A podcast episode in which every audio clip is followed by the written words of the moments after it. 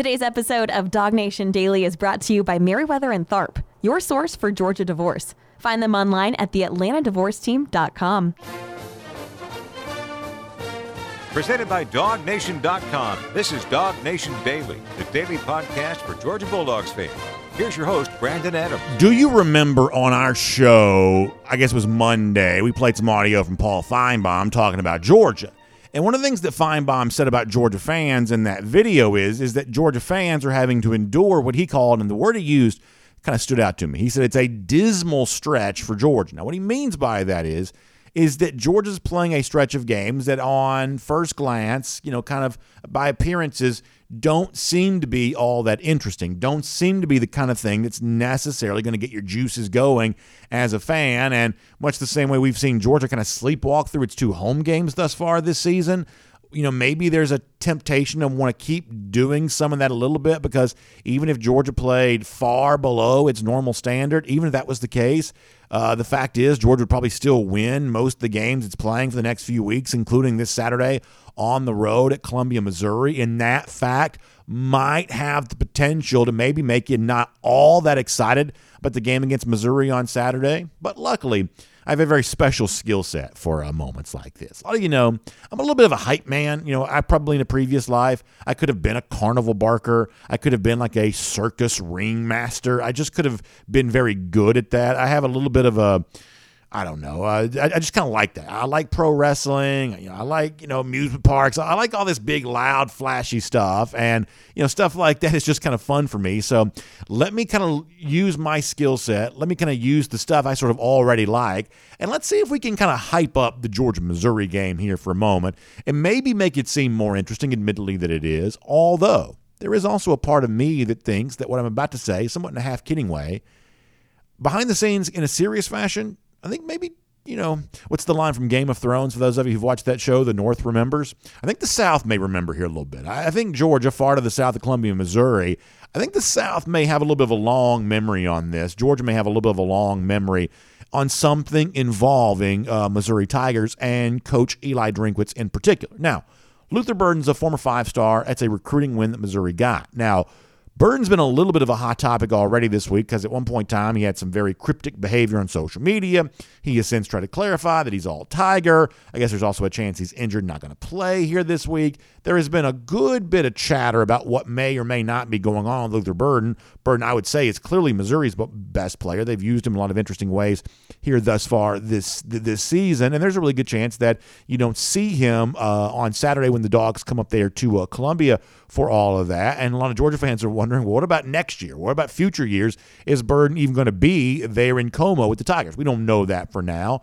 But I want to go back in time to when Burden uh, decided to go to Missouri. It was a rare elite recruiting win. Tom Hart from the SEC Network told us Tuesday that I believe they've only had five uh, five stars come through that program over the you know however many years that, that Tom was kind of going back to side on that. I guess during the Kirby Smart era very small number of elite players have kind of rolled through uh, that Missouri program. Burden, one of the rare examples of that.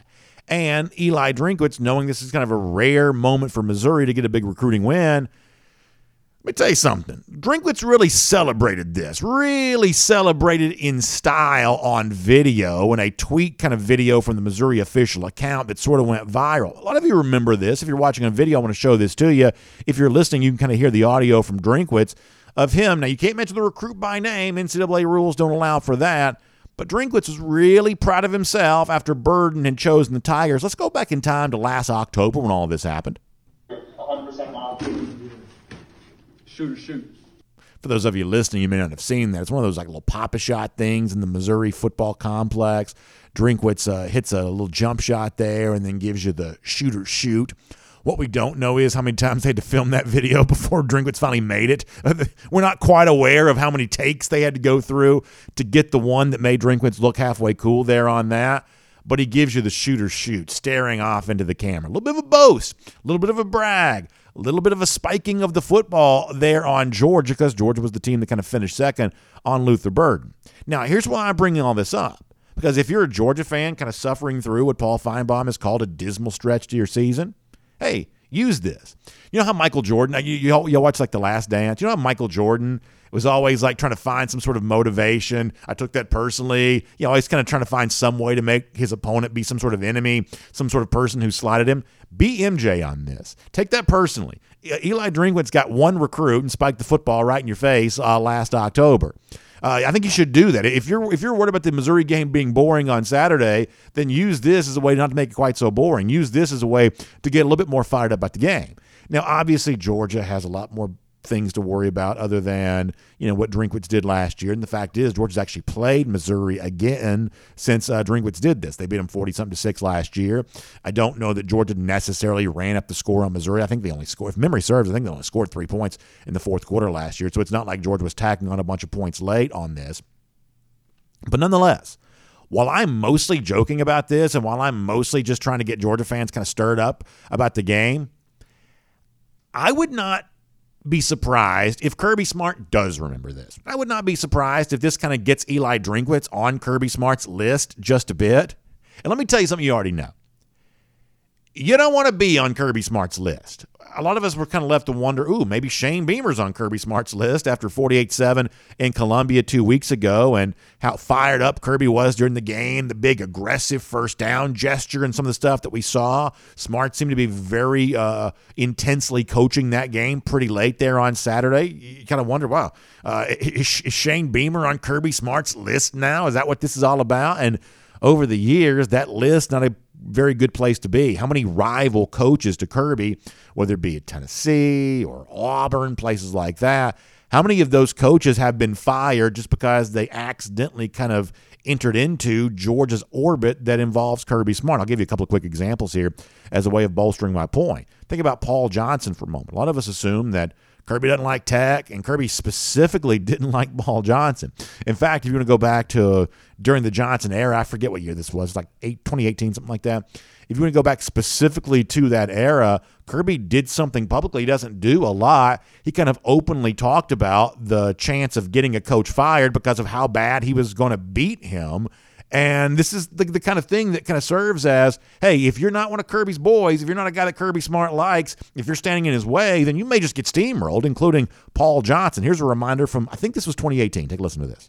You view it as like necessary evil, or do you guys just kind of take it for what it is? It is what it is. I don't love it, but it is what it is. And you get the cards are dealt, and that's the cards we're dealt. I mean, if you don't want to play against it, then, then beat them every year, and eventually you won't have to. So. if you don't want to uh, play against that triple option offense, then beat them badly enough, and eventually you won't have to. Well, come to find out that's exactly what did happen. Johnson eventually got fired, and Kirby essentially called his shot on that going into that game. An example of being a coach that draws Kirby's ire not being a very good thing to do. And then last year after the Florida game, now you got to understand something.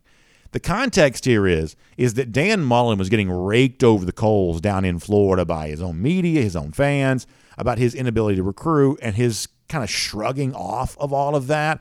This was the the weapon that was being used against Mullen to suggest that he should no longer be Florida coach. And it certainly seems like Kirby Smart was aware of that when asked after the game about his own recruiting success man, listen to the way last November he just really twisted that knife about what he was doing, what Dan Mullen thought he was doing, and how Mullen had kind of made all the wrong choices. This was Kirby once again kind of having it out for one of his coaching enemies. Take a listen to this.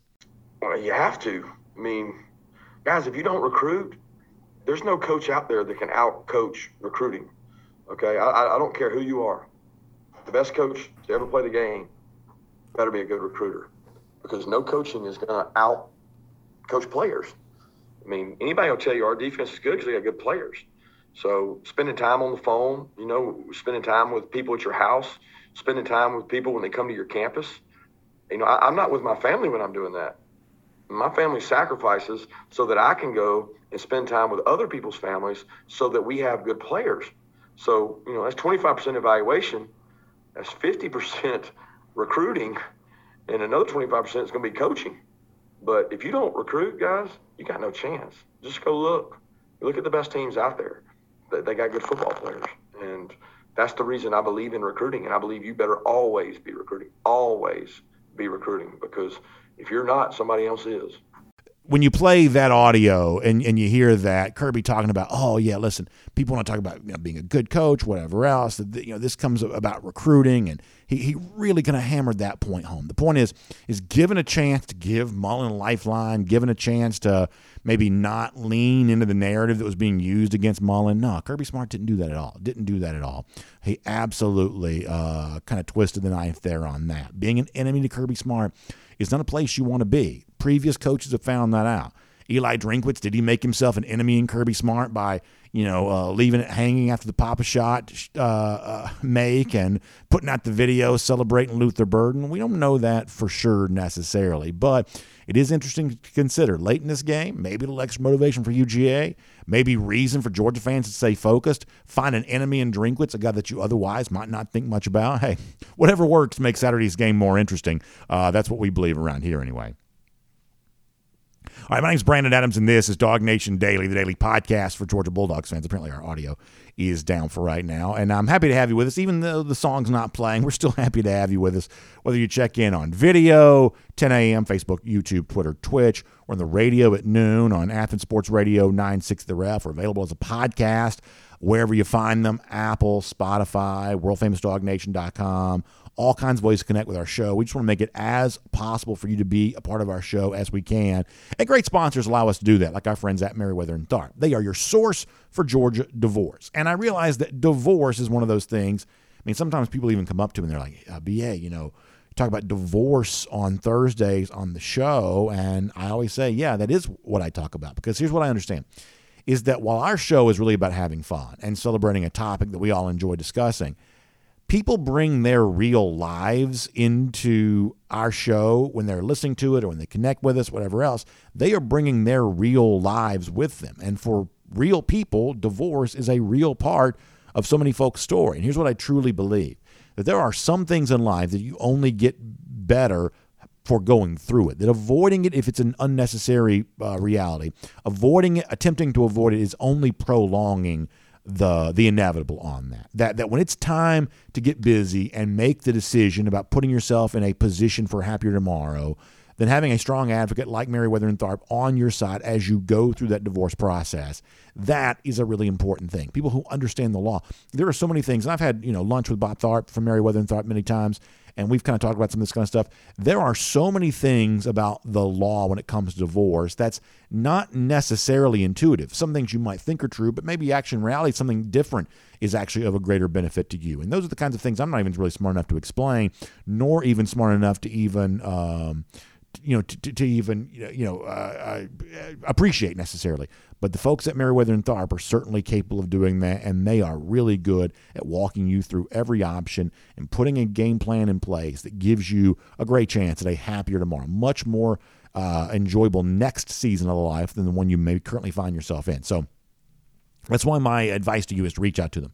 They are the AtlantaDivorceTeam.com. That's their website. Meriwether and Tharp, your source for Georgia divorce, your source for Georgia divorce. You can find them online at the AtlantaDivorceTeam.com. Let them walk through everything that's going on with you on all of that. And I think they're going to be a great advocate by your side. So make sure you check them out today. Meriwether and Tharp, your source for Georgia divorce. You can find them online at the AtlantaDivorceTeam.com. All right, a couple of notes here I want to give you here and then we're going to kind of roll through. So we have two great guests today. Before we're done, we'll hear from Connor Riley. We'll do a Kroger Fresh Take with him. Connor, uh, normally on Tuesdays, we had two great guests on Tuesday. Connor was good enough to kind of move to Thursday here today. So we'll do a very rare late week conversation with Connor, but it's actually going to work out to be a really good one today, uh, just because it'll be our chance to kind of find out how it's gone in Athens this week as Georgia gets ready to go on the road in SEC play again on Saturday. Also, coming up in a couple of minutes, we're going to talk to Terrence Edwards, great former Georgia wide receiver. Always terrific to have Terrence as a part of what we're doing here on Dog Nation Daily. Big insight from him on the focus needed for the next stretch. Georgia has seven SEC opponents to play coming up over the next eight weeks. A lot about where Georgia kind of stands in this postseason race will be determined by what happens over the course of the next couple of months. And it starts Saturday at Missouri and Terrence Edwards will help shape that conversation for us here coming up in just a couple of minutes. Before that, though, let's go around the doghouse, and it's presented today by our friends at ServPro. And Georgia's number one. Georgia's riding high. The last time Georgia was an SEC play, it was dominating South Carolina. Georgia sent a big message week one when it dominated Oregon and Atlanta. And yet, even in the midst of those very impressive performances, there are a couple of things for Georgia that seem to be kind of a lingering concern. And one of these, and Kirby Smart openly acknowledged that this week, that one of their big goals coming into the season was to find more touchdowns when they entered the red zone. Don't settle for quite as many field goals. This was an area last year that Georgia was right about national average in, somewhere in like the 60s nationally when it comes to percentage of trips into the red zone from the 20 and in that resulted in touchdowns. They were tied with like Tulane, for instance.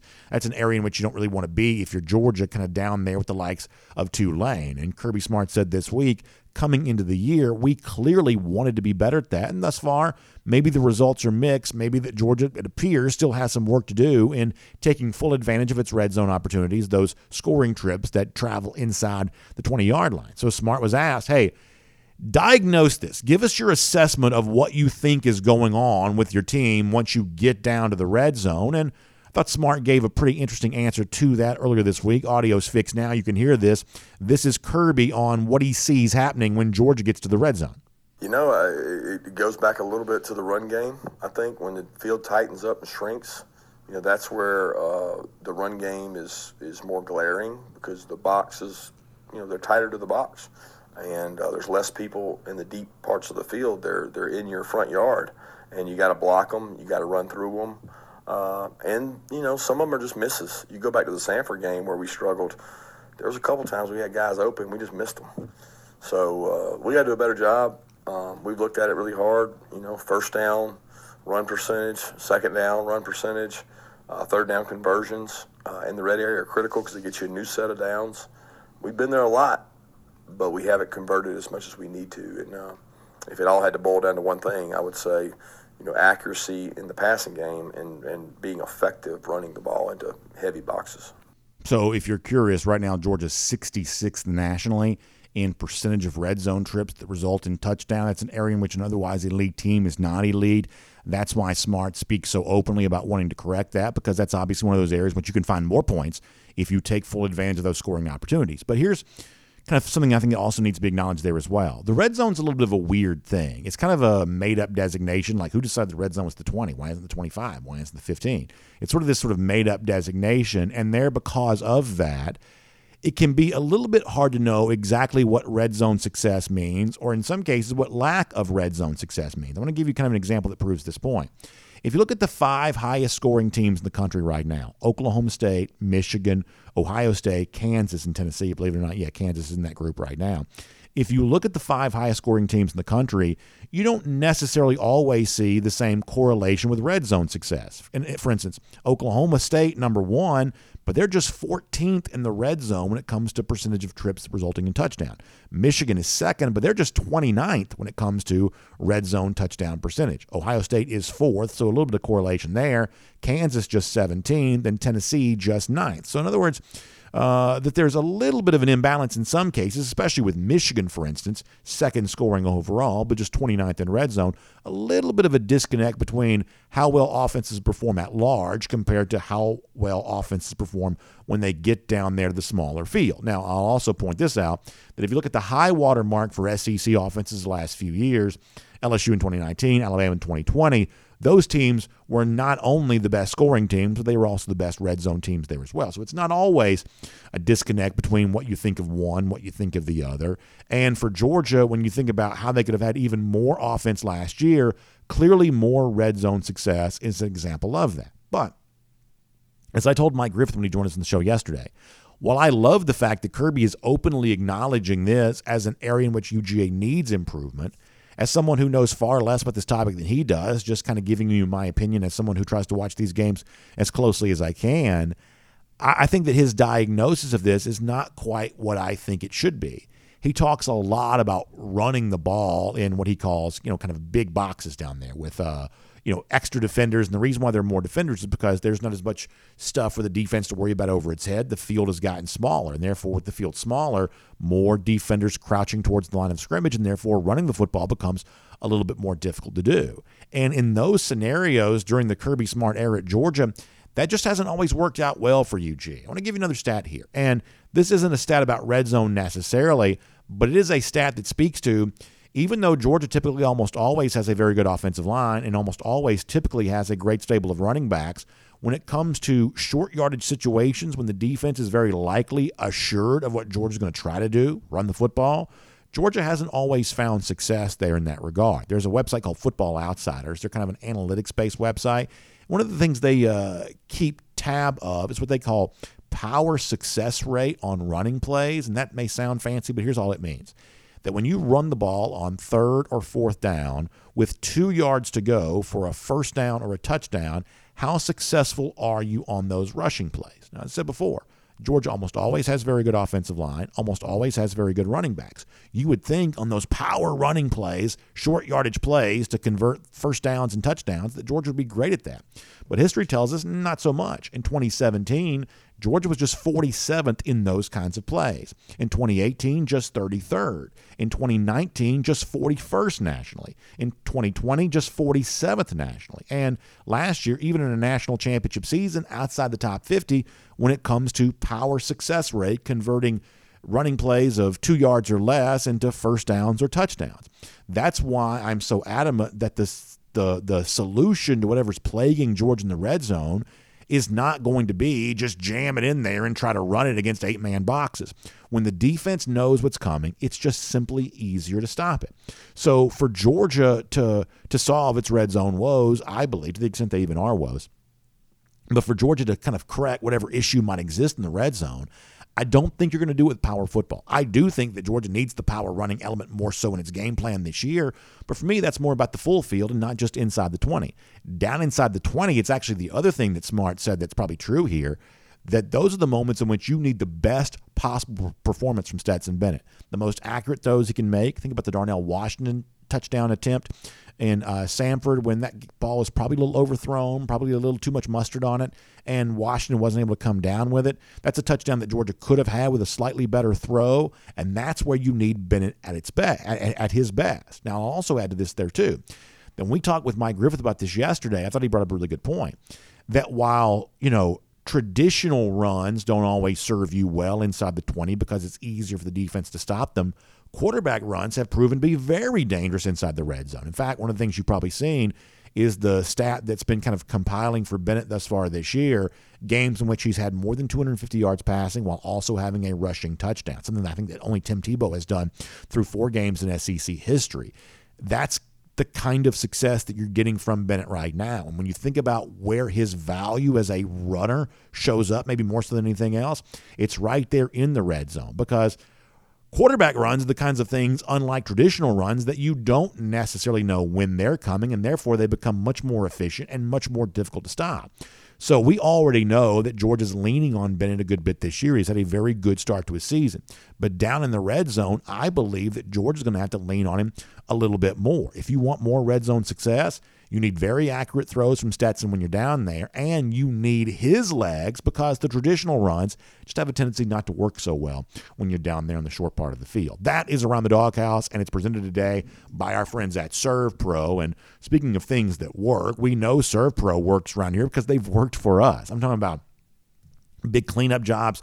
You've heard me talking before when it comes to ServPro about fire damage, water intrusion, and the fix up they're capable of doing. If you're watching on video, you see another example of our building and how it just got completely wrecked uh, a couple of weeks ago by a, a, a, water leak. There was like a coffee machine or something like that that just, you know, uh, one of those fancy coffee machines, and I don't know water just leaked everywhere, and it was going to destroy the entirety of the floor, if not the entirety of the building. Uh, and then it was prevented. Our producer Michael Carvel kind of stepped in and stopped that and then reached out and got to our friends at ServPro, and all of a sudden they're here. And the cleanup job that you're seeing there is actually a couple of weeks old. We should actually maybe shoot some new video of how it looks outside of our building now because it is absolutely perfect. I mean, it has been completely uh, renovated. We've told you before that ServPro cleans it up like it never even happened, and that's exactly uh, what they've done for us. They can do that for you there as well. Plus, each and every franchise independently owned and operated. That means you're doing business with someone who's got a stake in the outcome just like you do. So find out more. ServPro.com, that's the website. ServPro.com, S E R V. Check out servpro.com for a lot more on that. All right, I'm glad to have you here on Dog Nation Daily, presented by Meriwether and Tharp today. We've got uh, Connor Riley here coming up in just a few minutes' time. A lot to discuss with him. But before that, Georgia on the road in SEC play. This is a place, I'm talking about these kinds of games, road games, where Georgia has seemingly had an extra level of focus. How come that's true? Let's talk to a guy who who's also won plenty of games on the road during his football career. It's the former Georgia wide receiver Terrence Edwards. This is a Marlowe's Tavern Insider Update. From Athens and across the SEC or wherever the recruiting trail may lead, here's a DogNation.com insider. So let's say hello to Terrence Edwards here, great former dog, record setting wide receiver, and a great voice, breaking down everything related to UGA. And uh, Terrence, I've told you this before that your senior year in 2002, one of my favorite Georgia teams of all time, and one of the things that made that team so enjoyable were big road wins. You can think about the South Carolina game and the David Pollack strip sack touchdown that kind of helped make that possible. You guys won in Alabama that year. That wasn't a Nick Saban Alabama. It's still a pretty big deal to win at Bryant Denny Stadium, and it was a fun, thrilling game. You won there. Uh, at Auburn to clinch the SEC East for the first time in program history, and obviously the Michael Johnson touchdown that that was a, a part of that. Go back to your junior year. You guys got to win at Tennessee, hobnail boot there in 2001 when you were kind of coming of age as a Georgia player, it was also a time where Georgia was, like it is now, having big time success on the road in the SEC.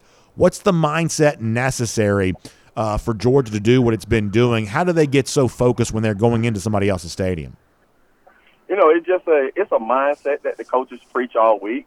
Uh, I just can remember if you was a student at Georgia at the time, especially when we, we went up to uh, anytime we went up to Tennessee we would go to the stadium and, and there have the uh, Rocky Top plan and the com- the communications was was very poor, so we had to be locked into the hand signals. So they put you in in a in a predicament that you your focus has to be laser focused, or you're just not gonna play well because of the crowd. So once you go into somebody else's house, man, you you have to go in with the respect of we got to go in and respect these people's house, but we're going in with a objective to to win and beat you beat you in your house. So doesn't matter if it's Missouri or, or it's Tennessee or it's Auburn.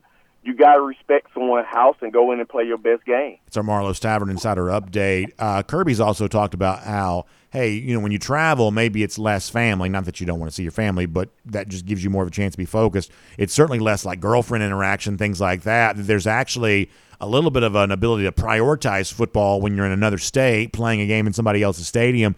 Did you find that to be true as a player that maybe you could just kind of focus on your business a little bit more because some of the peripheral distractions that happen back at home, you didn't have to worry about those things for that particular week?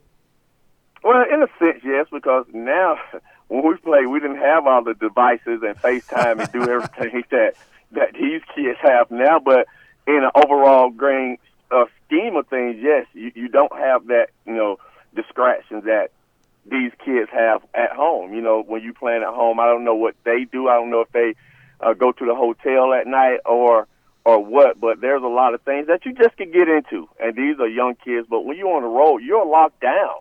Like you're truly locked down. It, it's just football, football, football, and um, you know, it's a sense of urgency when you when you're out of town. Uh, it, it's it's definitely a, a level of it's a different level of focus once you're out of town because you don't have all the distractions that you normally have on a home game. So I was talking about the red zone before you joined us here a little bit. I want to tell you a quick story. So you know, I'm not a former coach. I'm not a former player. I don't pretend to be an expert about what's happening between the white lines. I, I don't pretend to be that.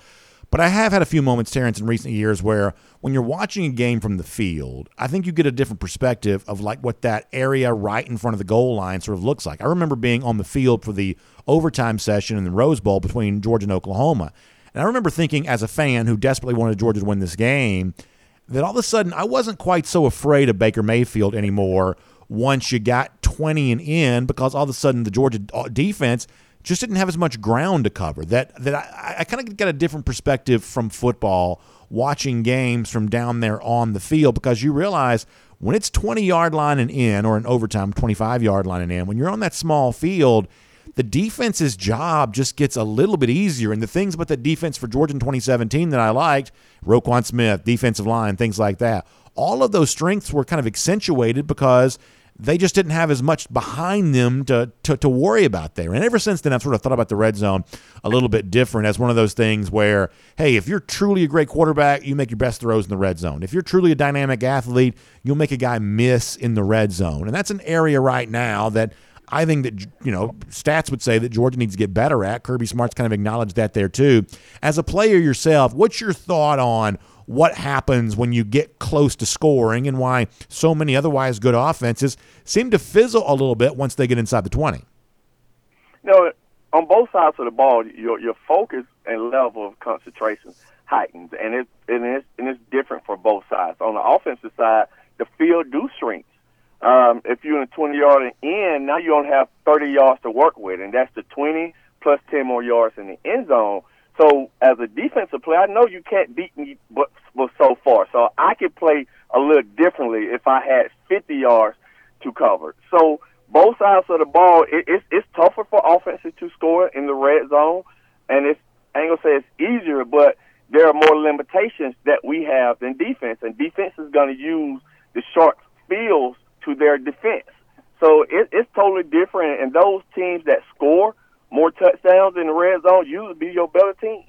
So one of the other topics that's been going on here a lot, and different people have kind of a different opinion of all this is, hey, how's it going with the Georgia rushing attack? Now the numbers actually don't look that bad. You know, uh, Georgia averaged just at six yards per carry against South Carolina, had an overall, you know, decent looking rushing total against uh, Kent State, and had a you know fine offensive performance in total when you think about yards and, and points there. And yet there is still this kind of lingering suspicion that something might not be quite right with the Georgia rushing attack, and maybe that's because the offensive line, maybe in particular interior offensive linemen, guard spots, maybe to really be more specific. Maybe they're not having a great season to this point in time. Maybe Georgia running backs aren't quite making people miss the way that they uh, maybe have in the past. Terrence, you're obviously watching these games closely, and you're, you're a sharp football mind. What do you see happening with Georgia on what we'll think of here as traditional running plays, offensive linemen trying to open holes for running backs? What do you see happening there in those moments right now? Well, I think this game we did a better job against uh, South Carolina and uh, Kent State of moving people off the line of scrimmage. I didn't think the first few couple games, even against uh, Samford, that we didn't move people around. We didn't bully people around. More uh, finesse. We're going to hold the block and allow the running back to pick and choose where he, he needs to run. But I, I just think we're not bullying people right now. Uh, I think uh, when we had Nick and we had Sony, I think those offensive line – under uh, Pitbull that we, we were able to bully people. And I know offensive lineman was different with uh, Solomon Kindley and all those guys. They were just bigger. I think now we're getting more taller, leaner guys, more athletic, and we're we're just not bullying people off the line of scrimmage. So what what are we doing right now? If you look at the stats, uh, we're throwing the ball two yards away to Kenny McIntosh and allow him to run eight to ten yards. So that is an extension of the running game that we have kind of mastered because I think Kenny may be leading the team in receptions. So that's in, in today's game. That's the extension of, of the running game, and uh, I don't think anyone right now is is really running power game between the tackles. They're allowing these ultra talented running backs and utility backs to get into space and use their talent in the open field more than just trying to pound within between the tackles. I think that's the way football is going right now. Uh, good stuff from Terrence Edwards here in our Marlowe's Tavern Insider Update. Speaking of good stuff, you got a chance to enjoy some good stuff yourself at Marlowe's right now. One more weekend here of the Ribs and Whiskey event, one of the great promotional events that Marlowe's has throughout the year. We love the ribs, love all the special rubs and sauces and the great menu items. By the way, we've got some great sides because here's my thing. I love barbecue. Most of you do there as well. But down here in Georgia, you know, we're big into like the good sides to go along with the barbecue there too. And They've got some very clever, creative, chef inspired side dishes to go along with that uh, great uh, ribs and the, and the, special barbecue menu items there at Marlowe's Tavern right now, including like fried macaroni and cheese, which is just amazing. You want a great special dessert? How about the bourbon bread pudding? You can get that there as well. Got some really good like cornbread. It, it's a great experience, a great time for you to enjoy uh, the tavern right there in your neighborhood. And listen, if Marlowe's is doing a big special event, you better believe they're going to have some specialty cocktails to go along with it. That's just what they do and that's why we love them. And you can stop by and see them today, marlowestavern.com for more on that, or just go right there to the tavern right there in your neighborhood and enjoy a great, great ribs and whiskey event taking place there at Marlowe's Tavern. Terrence, I want to finish up with this today. So, this to me is why Saturday's game matters. We've seen four games from Georgia thus far this year. In two of those games, Georgia has looked like the best team in the country. Oregon game, South Carolina game, I don't know that anyone was capable of playing better on those particular days than Georgia was. Samford, Kent State both the home games, ironically enough, Georgia has looked less than the best team in the country. Now, it's easy to sort of dismiss that and say, oh, it's level of competition, it's lack of focus, lack of emotion. And for all I know, that's probably true. That probably really is the explanation for why Georgia didn't play that great. But Saturday becomes a fifth data point, and all of a sudden now you've got either more examples of Georgia playing great, or if Georgia sleepwalks, all of a sudden now you've got more examples of Georgia being less than its best than you do the the other kind of, of performance. So to me, Saturday's a little bit interesting in that is this the Georgia that blows doors against Power Five competition, or is this the Georgia that kind of seems disinterested when it's not playing a team that's on its same level. I think we actually learn a little bit about these dogs on Saturday, despite the fact that Missouri is about as uninteresting a team as you can possibly play. Yeah, I think so. I, I think we're going to see the team that we expect that we see against Oregon and South Carolina. I, and you know, you know, we keep beating the dead horse, and I've been one as well, just to say, you know, there there have been unmotivated, uninterested in the teams because they just knew they was better. But this game, even though Missouri is, is not as talented, I think that they understand what this game represents. It's an SEC game. We need to continue to win every SEC game as possible. I think they they're going to go out in a hostile environment in a place where we we haven't been historical have played Missouri. Um, so I think we're going to get their best. I, I think Kirby and company have just pounded it into their heads like this is an SEC game. We have to treat it like South Carolina. We have to treat it like this opponent here can't beat us. I think he's kind of scared that into them. I, I look forward to watching them, and I procrastinate that they're going to be the team that we saw against Oregon and South Carolina. Uh, Terrence, it's great stuff. I appreciate you being here for our um, Marlowe's Tavern Insider update. I know it's a late night on Saturday, but we're looking forward to seeing you a little bit on the uh, Dog Nation post game show there as well. Your thoughts after these games, always so valuable. So uh, thanks for uh, being a part of that there too, and we'll look forward to speaking to you again here next time.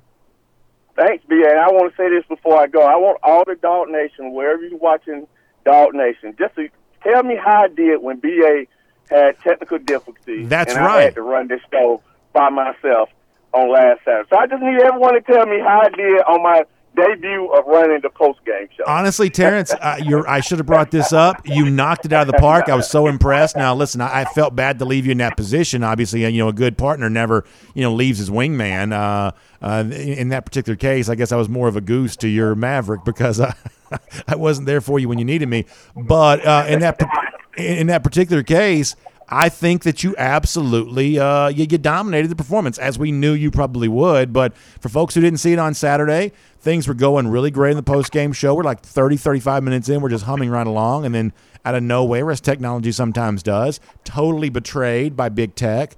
Uh, Terrence was left by himself, and Terrence, you picked up the ball, you ran with it, and you scored a touchdown like you did so many times in your Georgia career. So that's well, that's number touchdown number thirty-one for me, and I look forward to this upcoming Saturday. Terrence, great stuff. Thanks for being here. I appreciate that. Thank you. Let's take a look around the rest of the league. This is SEC through. Yeah, I'd actually forgotten about that, and because uh, it's you know Saturday seems like a thousand years ago uh, in, in the life that we all live, of course. But Terrence did a great job. I mean, serious thing to understand. It's like doing the thing where you talk by yourself is not a naturally intuitive thing. And I do it all the time, but I'm essentially a robot. Like, you know, like you just sort of wind me up in the back and like I don't function like a normal human necessarily. So the fact that I speak, you know, kind of alone and kind of a monologue type sense for a lot, that's just because my brain is sort of wired weird. But for the average person, that's a very different kind of thing. And yeah, Terrence did that on Saturday and he did great. And it's one of those things where like I'm panicked because I'm trying to get back in and just there's, there's just always there's always something going on, right? And you know, part of life is just kind of rolling with the punches on stuff like that.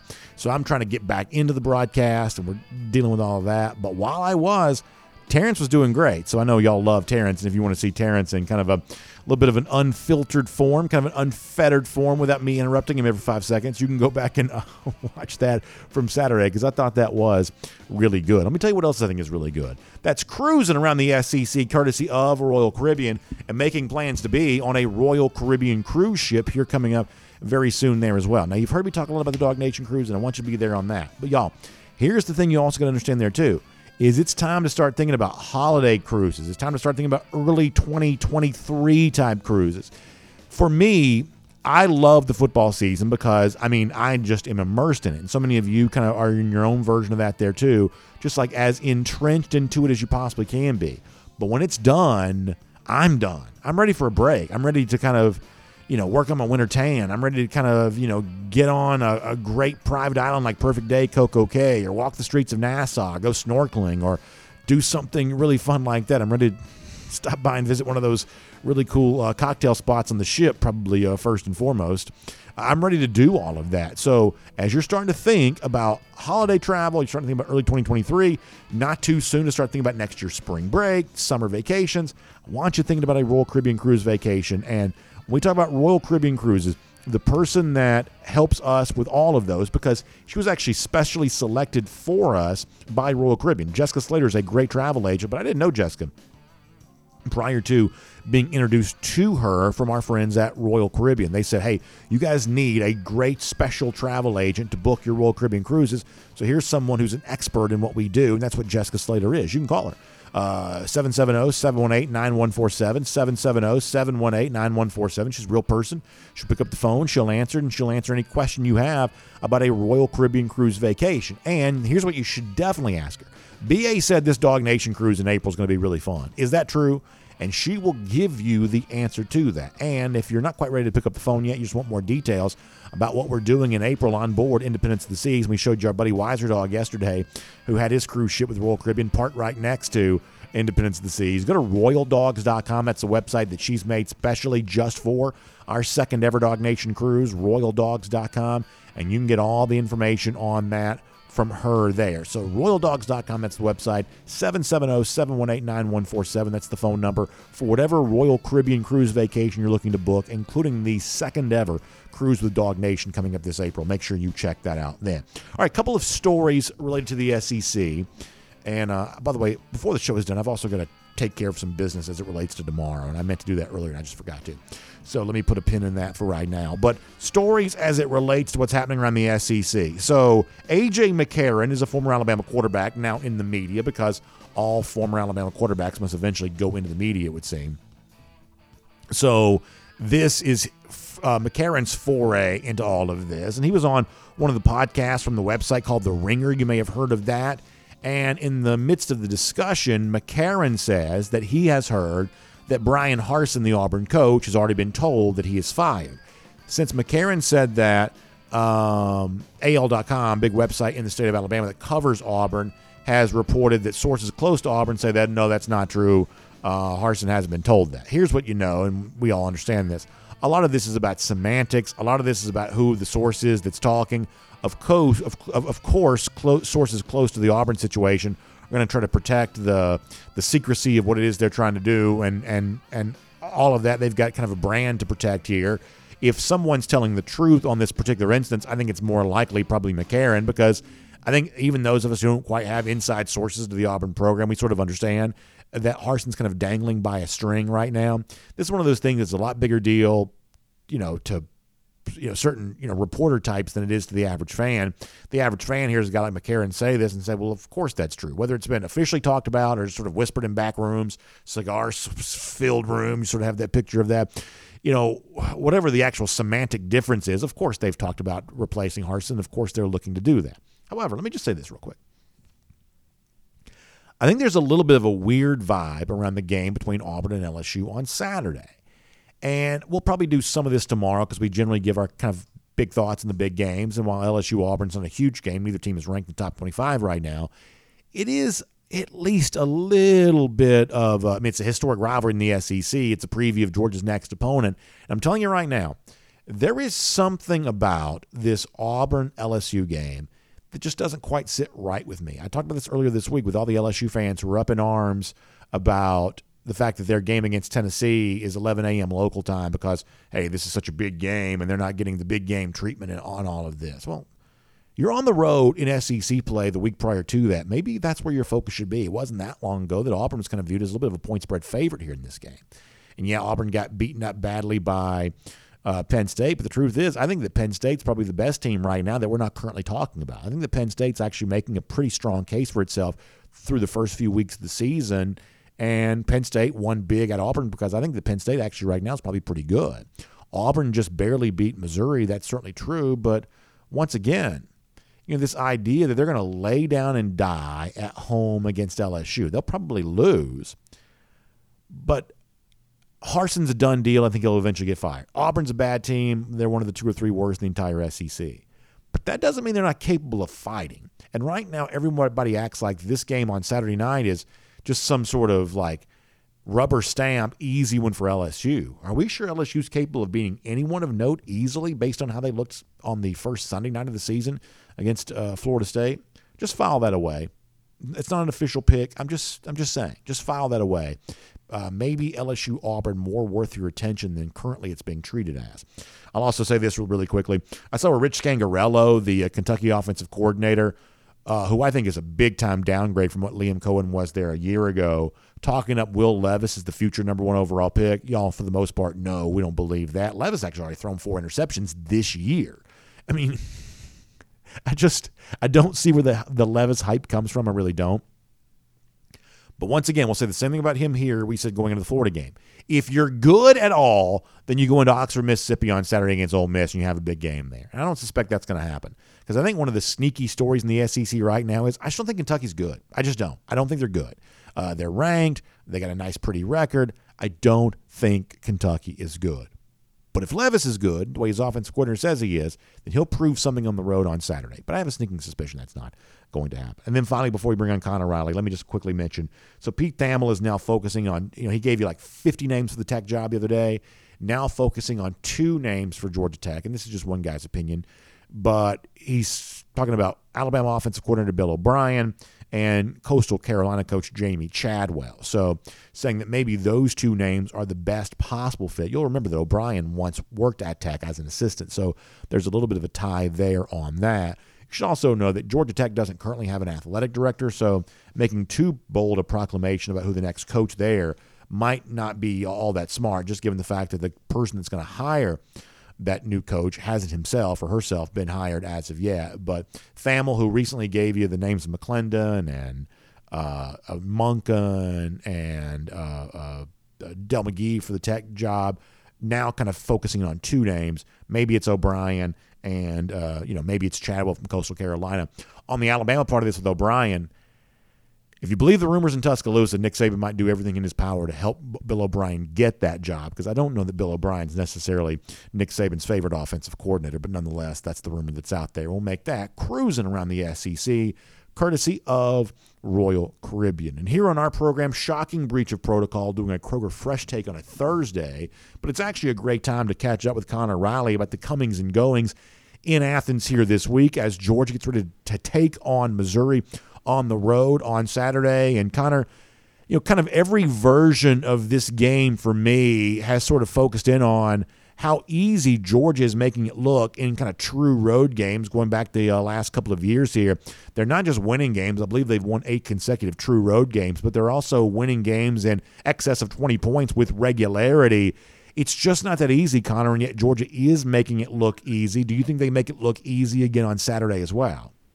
I do. Uh, I, in part of this is opponent driven. I think Missouri may end up being the worst team in the SEC this season, especially if they're not going to have Luther Burden, who is questionable for this game, and I think is undoubtedly their best player.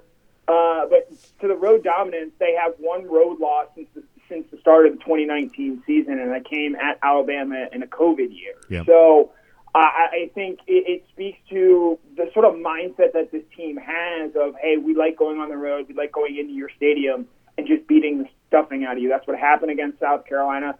I think that's what you saw. Is I think that's what you're going to see happen in Missouri on Saturday. And you know that mindset it, it makes the performance against Penn, Kent State this past weekend.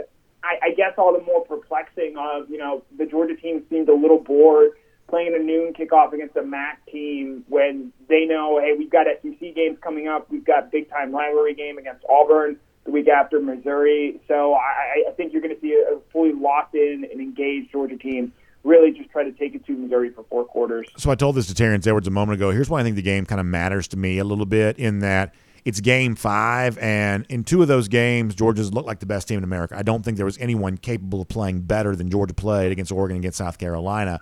Samford and Kent State, less than that, but we would say, oh, that's the circumstances. They kind of speak to why Georgia seemed uninterested. Well, if you get some sort of sort of sleepwalky type performance on Saturday, Connor, at that point, you've actually got more bad games than good games. And so I think it would be appropriate for the hype to kind of get dialed down on Georgia a little bit if that were the case. I'm like you. I don't think that's the way this is going to play out. I think this game is going to kind of belong on the same shelf with the South Carolina performance and the Oregon performance. But if for some reason that doesn't happen, then the way I think about Georgia probably would evolve a, a little bit, and I think it probably should as well. Yeah, if, if, if they sleepwalk through this Missouri game like they did against Kent State, they're not going to be the number one team in the country in either of the polls. I think Alabama is going to pass them this weekend, provided that they beat Arkansas, which I do still expect to happen. And so I, I think this is a chance to really see, okay, is, as you're getting into the meat of the SEC schedule now, from here until the November 26th game against Georgia Tech, you have, I think, seven straight SEC games. This is the real meat of Georgia's schedule here. And I think this is going to allow them to show what kind of team they are. You know, they played their A game against South Carolina. They played their A game against Oregon. You come out and play three A games in your first five games, all against Power Five opponents. That's in reality probably who you're going to be as a team because you're just playing more Power Five opponents on your schedule than a Samford and a Kent State. And so if you go out there and you show that you are in fact this juggernaut, this ultra efficient offense that has only punted one time against Power Five opponents with Stetson Bennett in the game this year. In reality, that's probably who you are, and I think we could start to consider those Kent State and Samford performances as much more outliers than what we have seen so far. Off the top of the show today, I kind of put on my Vince McMahon style hype man yeah. hat and tried to like generate as much possible interest as I can in this game on Saturday. Kind of going back to last October when uh, Eli Drinkwitz talked a little trash on Twitter uh, after the Luther Burden commitment to Missouri. Now, the two teams have played since then, uh, but nonetheless, if you want to make this game more interesting, kind of viewing Drinkwitz as a little bit of an enemy here. Uh, we have seen Kirby have a little bit of a long memory before. I don't think he tried to run the score last year against Missouri, but given the chance to tack on the extra points, it wouldn't surprise me if he did that on Saturday. And at the very least, I do think it's nice for Georgia fans to sort of think, hey, Drinkwitz, who otherwise is kind of a nondescript coach, he did once try to spike the football on you after a rare recruiting win. So, Connor, at this point, I'll do anything I can to make this game seem more interesting, and that's the card that I'm playing right now.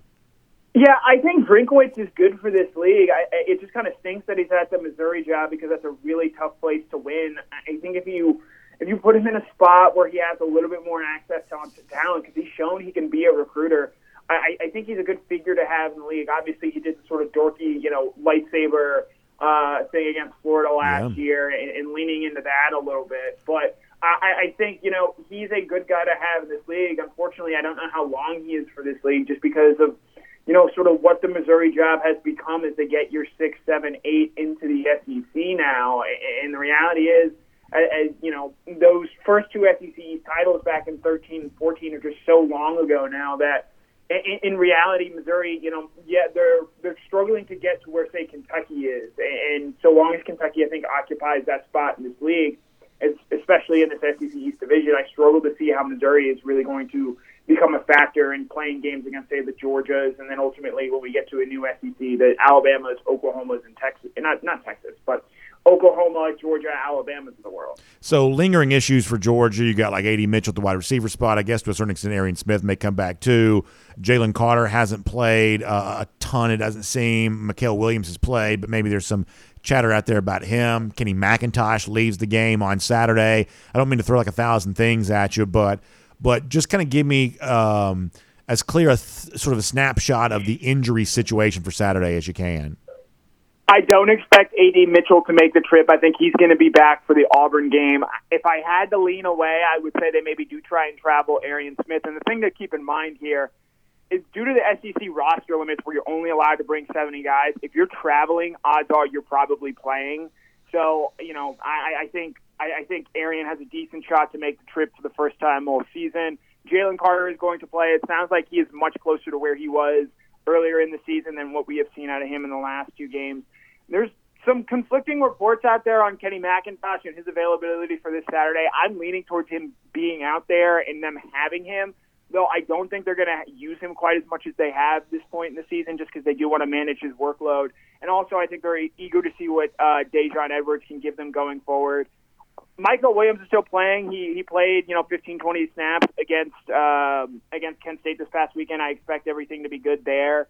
And I think that's everybody you asked me about. Is there anyone obvious that I might be forgetting? I mean, I guess we can talk about the start position. And Yeah. There's the question of what Georgia's going to do there. I touched about that in our Give Me Five, which you can read on Dog Nation or see on the video and on our YouTube page. But I, I think you know Javon Bullard should be suspended. You, you can't you can't do what he did. You know, blow point one four and, and drive home and get a DUI like that, and, and not face some consequences for it. He he needs to be suspended. Uh, you know, I, I think two games is probably what he will ultimately end up be getting there. Because that's I what the think what you're policy used to be, right? Uh, it's it's. Yeah. Am I factually correct on this? That it's not currently stated specifically how much time it would be, but in previous days, kind of I guess pre Kirby going back to the Richt era, this would have been a two game suspension. Am I factually correct on that? Yes, in the Richt era, for a first-time offense, it was 20% of the season, which essentially works out to two games there. So uh, that was what it was. Under the new Kirby guidelines, it's a it's a little bit more vague. There's a a committee, and then they have a hearing, and it goes ultimately to the athletic director to decide the punishment there. And obviously, Georgia keeps this all very under cloak and dagger and lock and key to say we're going to handle it internally to have some leeway there. Without Bullard out there, then I I would I would hope that he doesn't make this trip and doesn't play because I do think it's a very bad look if you don't have him face any sort of real consequences for this. I expect them to put Chris Smith as your starting star and then have Dan Jackson and Malaki. Starks as your safeties there. I think they're going to work in Tykee Smith there, but I'm not quite sure they fully trust him yet to play a full game out there at that star position as he is still making his way back from a knee injury he suffered not even a year ago. I think that's a really interesting evaluation, Connor. I got one more thing I want to ask you about. Let me remind folks before that, though, this is our Kroger Fresh Take with Connor Riley. We're getting ready for Halloween here coming up at Kroger. So go to Kroger.com slash Halloween. You can find out about all the great savings, up to 20% off on the decor and the candy and all the fun stuff that makes Halloween so great. Trust me when I tell you, when you got young kids like me, we've been in Halloween season in our house for weeks. It's not even October yet. We've already been heavy into the Halloween stuff. And as you kind of move into that in your own life with your own kids, your own family there too, the place to get stocked up on everything you need is right there uh, at Kroger. Get all the candy you need. Some of that you eat before the big day. Some of it you save for the day itself. But either way, Kroger.com slash Halloween for a lot more on that. All right, Connor, let me bring you in as well to kind of close out today on a conversation I was having earlier on the show, and it relates to the red zone stuff with Georgia, kind of national average in red zone touchdown percentage a year ago, kind of outside the top 60 here right now. It's an issue that Smart has openly said they want to be better at converting those trips inside the 20 into touchdowns. I'll also tell you this. I'm not quite so sure sometimes how much red zone stats actually mean. Some of it can feel a little bit random, but it is an area in which Georgia can be better. And I am pretty confident that I don't think you're going to run your way to success in the red zone. That's something that Kirby talked about here this week. He knows more about the subject than I do, but I don't see teams just kind of pounding it into the goal line inside the 20 because it's easier to defend running plays down there, and the opposing defense could uh, have a better idea of what's coming. Georgia's power running numbers probably aren't ever as successful as some people think they might be. To me, it's about how creative can you be with Stetson Bennett? How accurate can his throws be? How much can he do with his own legs? Because quarterback runs are far less easy to uh, sometimes predict, and they become more efficient because of that. You're a smart guy. What do you diagnose about what's going on with Georgia in the red zone and how it could get better? Yeah, you know, I, I mean, you you hear it all the time, but it's just, it's harder to score down there because the field is more condensed. And you know, we'll even look back at Alabama last year. A big reason they lost in the championship game was because of the struggles they had in scoring touchdowns in the red zone. And before I hear you say, uh, and you obviously won't say this, but I'm sure there are some Alabama fanboys in your YouTube message boards chatter uh, saying, "Oh, we didn't have Jameson Williams and John Metchie." You know, uh, if you even go back to the SEC championship game, a lot of those touchdowns weren't scored in the red Yeah. zone, and, and they came on big explosive plays. And so I think that's why you hear coaches sometimes, especially Kirby Smart, harp on the importance of those because it is just easier sometimes to rip off a 60-yard touchdown, as we saw Brock Bowers do this past weekend, than it is necessarily to, to pound it in there. I, I, I, and I, I think you know part of the thing that I've at least I've liked what I've seen so far is that when Georgia gets in a goal-to-go situation, they've been willing to get creative in sort of how they go about scoring, whether it be Stetson Bennett rushing touchdowns, Brock Bowers on an end around, Ladd McConkey has a rushing Yeah. touchdown there as well. So I do think that you've seen enough there to where, you know, Todd Monken can get into his bag of tricks and be creative there. The, the other one thing, and I touched on this also in the Give Me Five story I wrote this morning, you know, Darnell Washington does not yet have a red zone touch, and obviously you don't want to feed him necessarily in the red zone. But I think when Georgia absolutely needs a red zone score, like they're going to, I think at some point this year, they do have him. They have a guy like Brock Bowers. I think Kenny McIntosh is a guy that can score and create plays in the red zone. And, and one thing, you know, I'll be interested to see going forward the uses of Daijun Edwards. He's really impressed me so far this season, and he's just a tough guy to bring down. While he's not as big as Kendall Milton is, he is Georgia's hardest runner. And I do think that maybe if you put him in some of those goal to go situations, some of those, you know, near the end zone situations, maybe you see a little bit more rushing success in terms of converting, you know, those field goals into touchdowns there. So I do think Georgia still has some some cards to play there as far as what they have. But I also point out a lot of the, the red zone misses, they're games against Kent State and Samford where Georgia I think is pretty clearly trying to do things and figure things out and say, okay, you know, can we get the ball to Marcus Rosemy-Jackson here and can he make a play for us in the end zone? Can we get it to Kearis Jackson? Uh, you know, they haven't had AD Mitchell in these situations. And so I, I think we'll go ahead. No, I'm sorry. You finished your point. I didn't mean to cut you off. Finish your point. Yeah, and, and so I think when they, you know, sort of get their full complement of weapons back, which I am expecting for the Auburn game to be the case, obviously, knock on wood that nothing bad happens this weekend. Uh, I, I do think that maybe you're going to see these numbers tick up a little bit here. And I would also add to that, you know, going into the season, I said, hey, if Georgia wants to be better offensively, improving in the red zone is the best place for that to happen. As it looks through four games, that's a third of the regular season. There's a chance I might have been wrong about that because Connor, the fact is Georgia is offensively better right now than it was last year, and that improvement has not yet come in the red zone. The overall numbers through four games similar to what it was for a 15 game season last year. So I guess the uh, you know the the addendum to all this is that it is possible to be a great offense without being great in the red zone, and maybe Georgia's just going to be one of those examples here this year if this same trajectory continues for the next 11 games. Right, and, and- the example I want to use there is that 2019 LSU team because you know as great as that offense was, what Joe Burrow did best were those 15 to 25 yard throws. You know, it, by definition a chunk play, but obviously not the explosive, super long touchdowns, and they just ate you up, picking up you know 16, 21, 16 yard plays uh, pretty consistently consistently with their passing offense.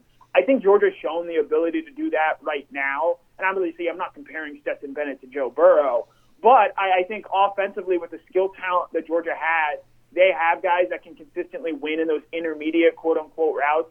And that's why you've seen a lot of success on this offensive side of the ball this year, and why I think you're going to continue to see it this Saturday against Missouri. Connor, great stuff. Thanks for being here for this Kroger Fresh Take. Looking forward to traveling with you to Columbia, Missouri there this weekend, and we are going to have a good time there in the Show Me State. And I will talk to you then. Yep, as always, it was a pleasure. All right, good stuff there from Connor Riley. Let me give you a note here. Speaking of travel to Missouri, longest regular season road trip for the dogs here this year that presents some logistical challenges.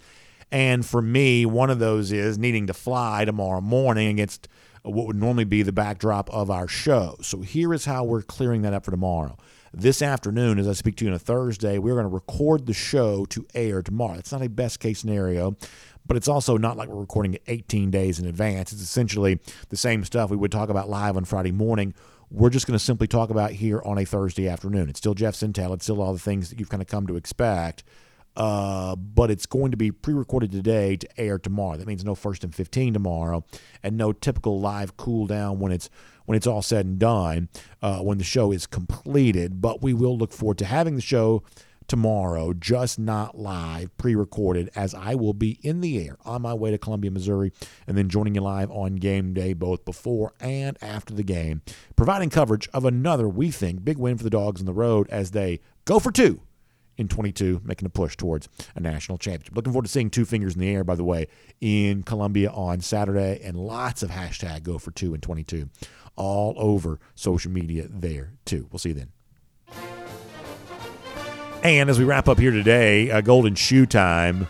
I saw where Cordarrelle Patterson, uh, Atlanta Falcons, do everything offensive star.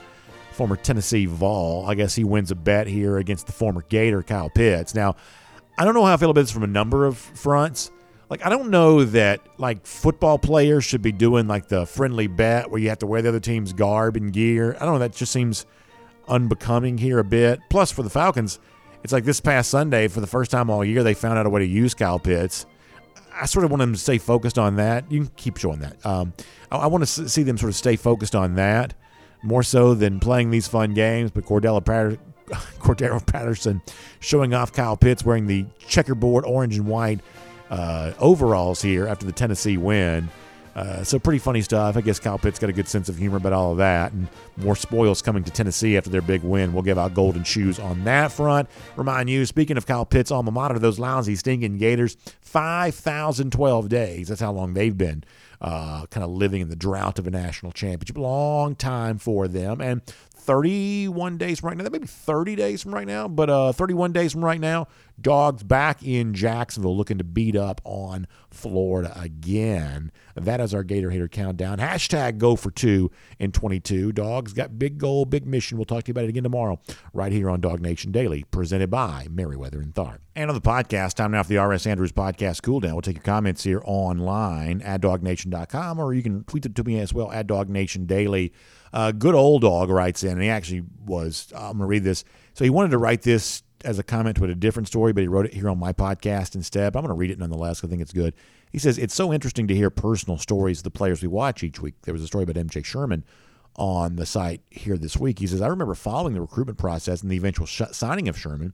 Just like so many other UGA players, we get glimpses of them on the sideline during the freshman year. Then we start seeing more of them gradually on special teams, then playing on defense in different schemes late in the uh, games. He says, It would surprise me at all if he emerges as a force to be reckoned with as a starter for his senior season. He's in uh, system for a couple of years, and obviously talking about the growth that Sherman shows as a player. And I do think that's one of the things that Dog Nation does really well is give you a chance to kind of see who these players are as people. And it's important to keep that in mind. You know, we talk about stats and how you move the chess pieces around the board here for a little bit. But behind all of that, these are living, breathing human beings, no matter how dominant they are as football players. And good old dog does a good job of remembering that. Cody Ledoux is an Alabama fan who tweets at us and comments on our shows and things like that from time to time. And he's been on Twitter kind of stirring it up with some Georgia fans the last couple of days as it relates to the Alabama defense and his belief that the Alabama defense right now might be better than Georgia's. And I do think this weekend is kind of interesting on that. We're going to talk more about this on Friday's show. But for Alabama on the road at Arkansas on Saturday, they're big favorite. This is typically the kind of spot where Alabama has been dominant in the past. Calendar turns to October you almost always get seven or eight really strong performances from Alabama in each of those weeks. Uh, that's just kind of what Bama does, especially middle part of the season. They just really typically get humming pretty good on that. Uh, Arkansas is a little bit of a step up in weight class from what Bama has been playing, certainly in comparison to Vanderbilt the previous week. It's on the road, a place where the Crimson Tide has actually had more struggles lately than you might remember. I think, in terms of how Alabama compares to the team that is chasing Georgia, what happens on Saturday against Arkansas, I do think is is pretty interesting there, and it's a narrative evolution from where in previous seasons, hey, maybe Georgia had the responsibility of showing it was just as good as Alabama. I think now, I think it's Alabama that has the responsibility of showing that it's just as good as the team that's ranked ahead of it, and you get into the like the rat poison thing and the fact that certain people don't want to be ranked number one and have all that attention on you. But sometimes the, the lack of attention is for a good reason. Sometimes the criticism is for a good reason. And Bama's kind of faced some of that here as of late. Now, I do think they will probably respond to their critics on Saturday. But if they don't, if they don't give you the big defensive performance against KJ Jefferson, if Arkansas looks good at home, if they have a chance to win this game late, that would be worth considering in terms of how we evaluate an Alabama team that we all assume is just Georgia's toughest competition in the SEC and maybe one of the bigger national threats out there to Georgia, too.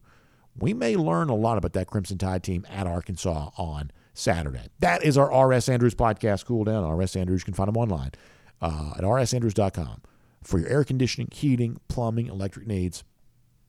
Coming up on that cold weather time of year, that means a great time to get that uh, heat uh, working, that, that furnace unit for you. You want to get it uh, tuned back up to factory fresh specs. RS Andrews can do that for you. You can find them online at rsandrews.com for a lot more on that. We will see you tomorrow. Uh, Dog Nation Daily, presented by Meriwether and Tharp. We'll look forward to talking to you then.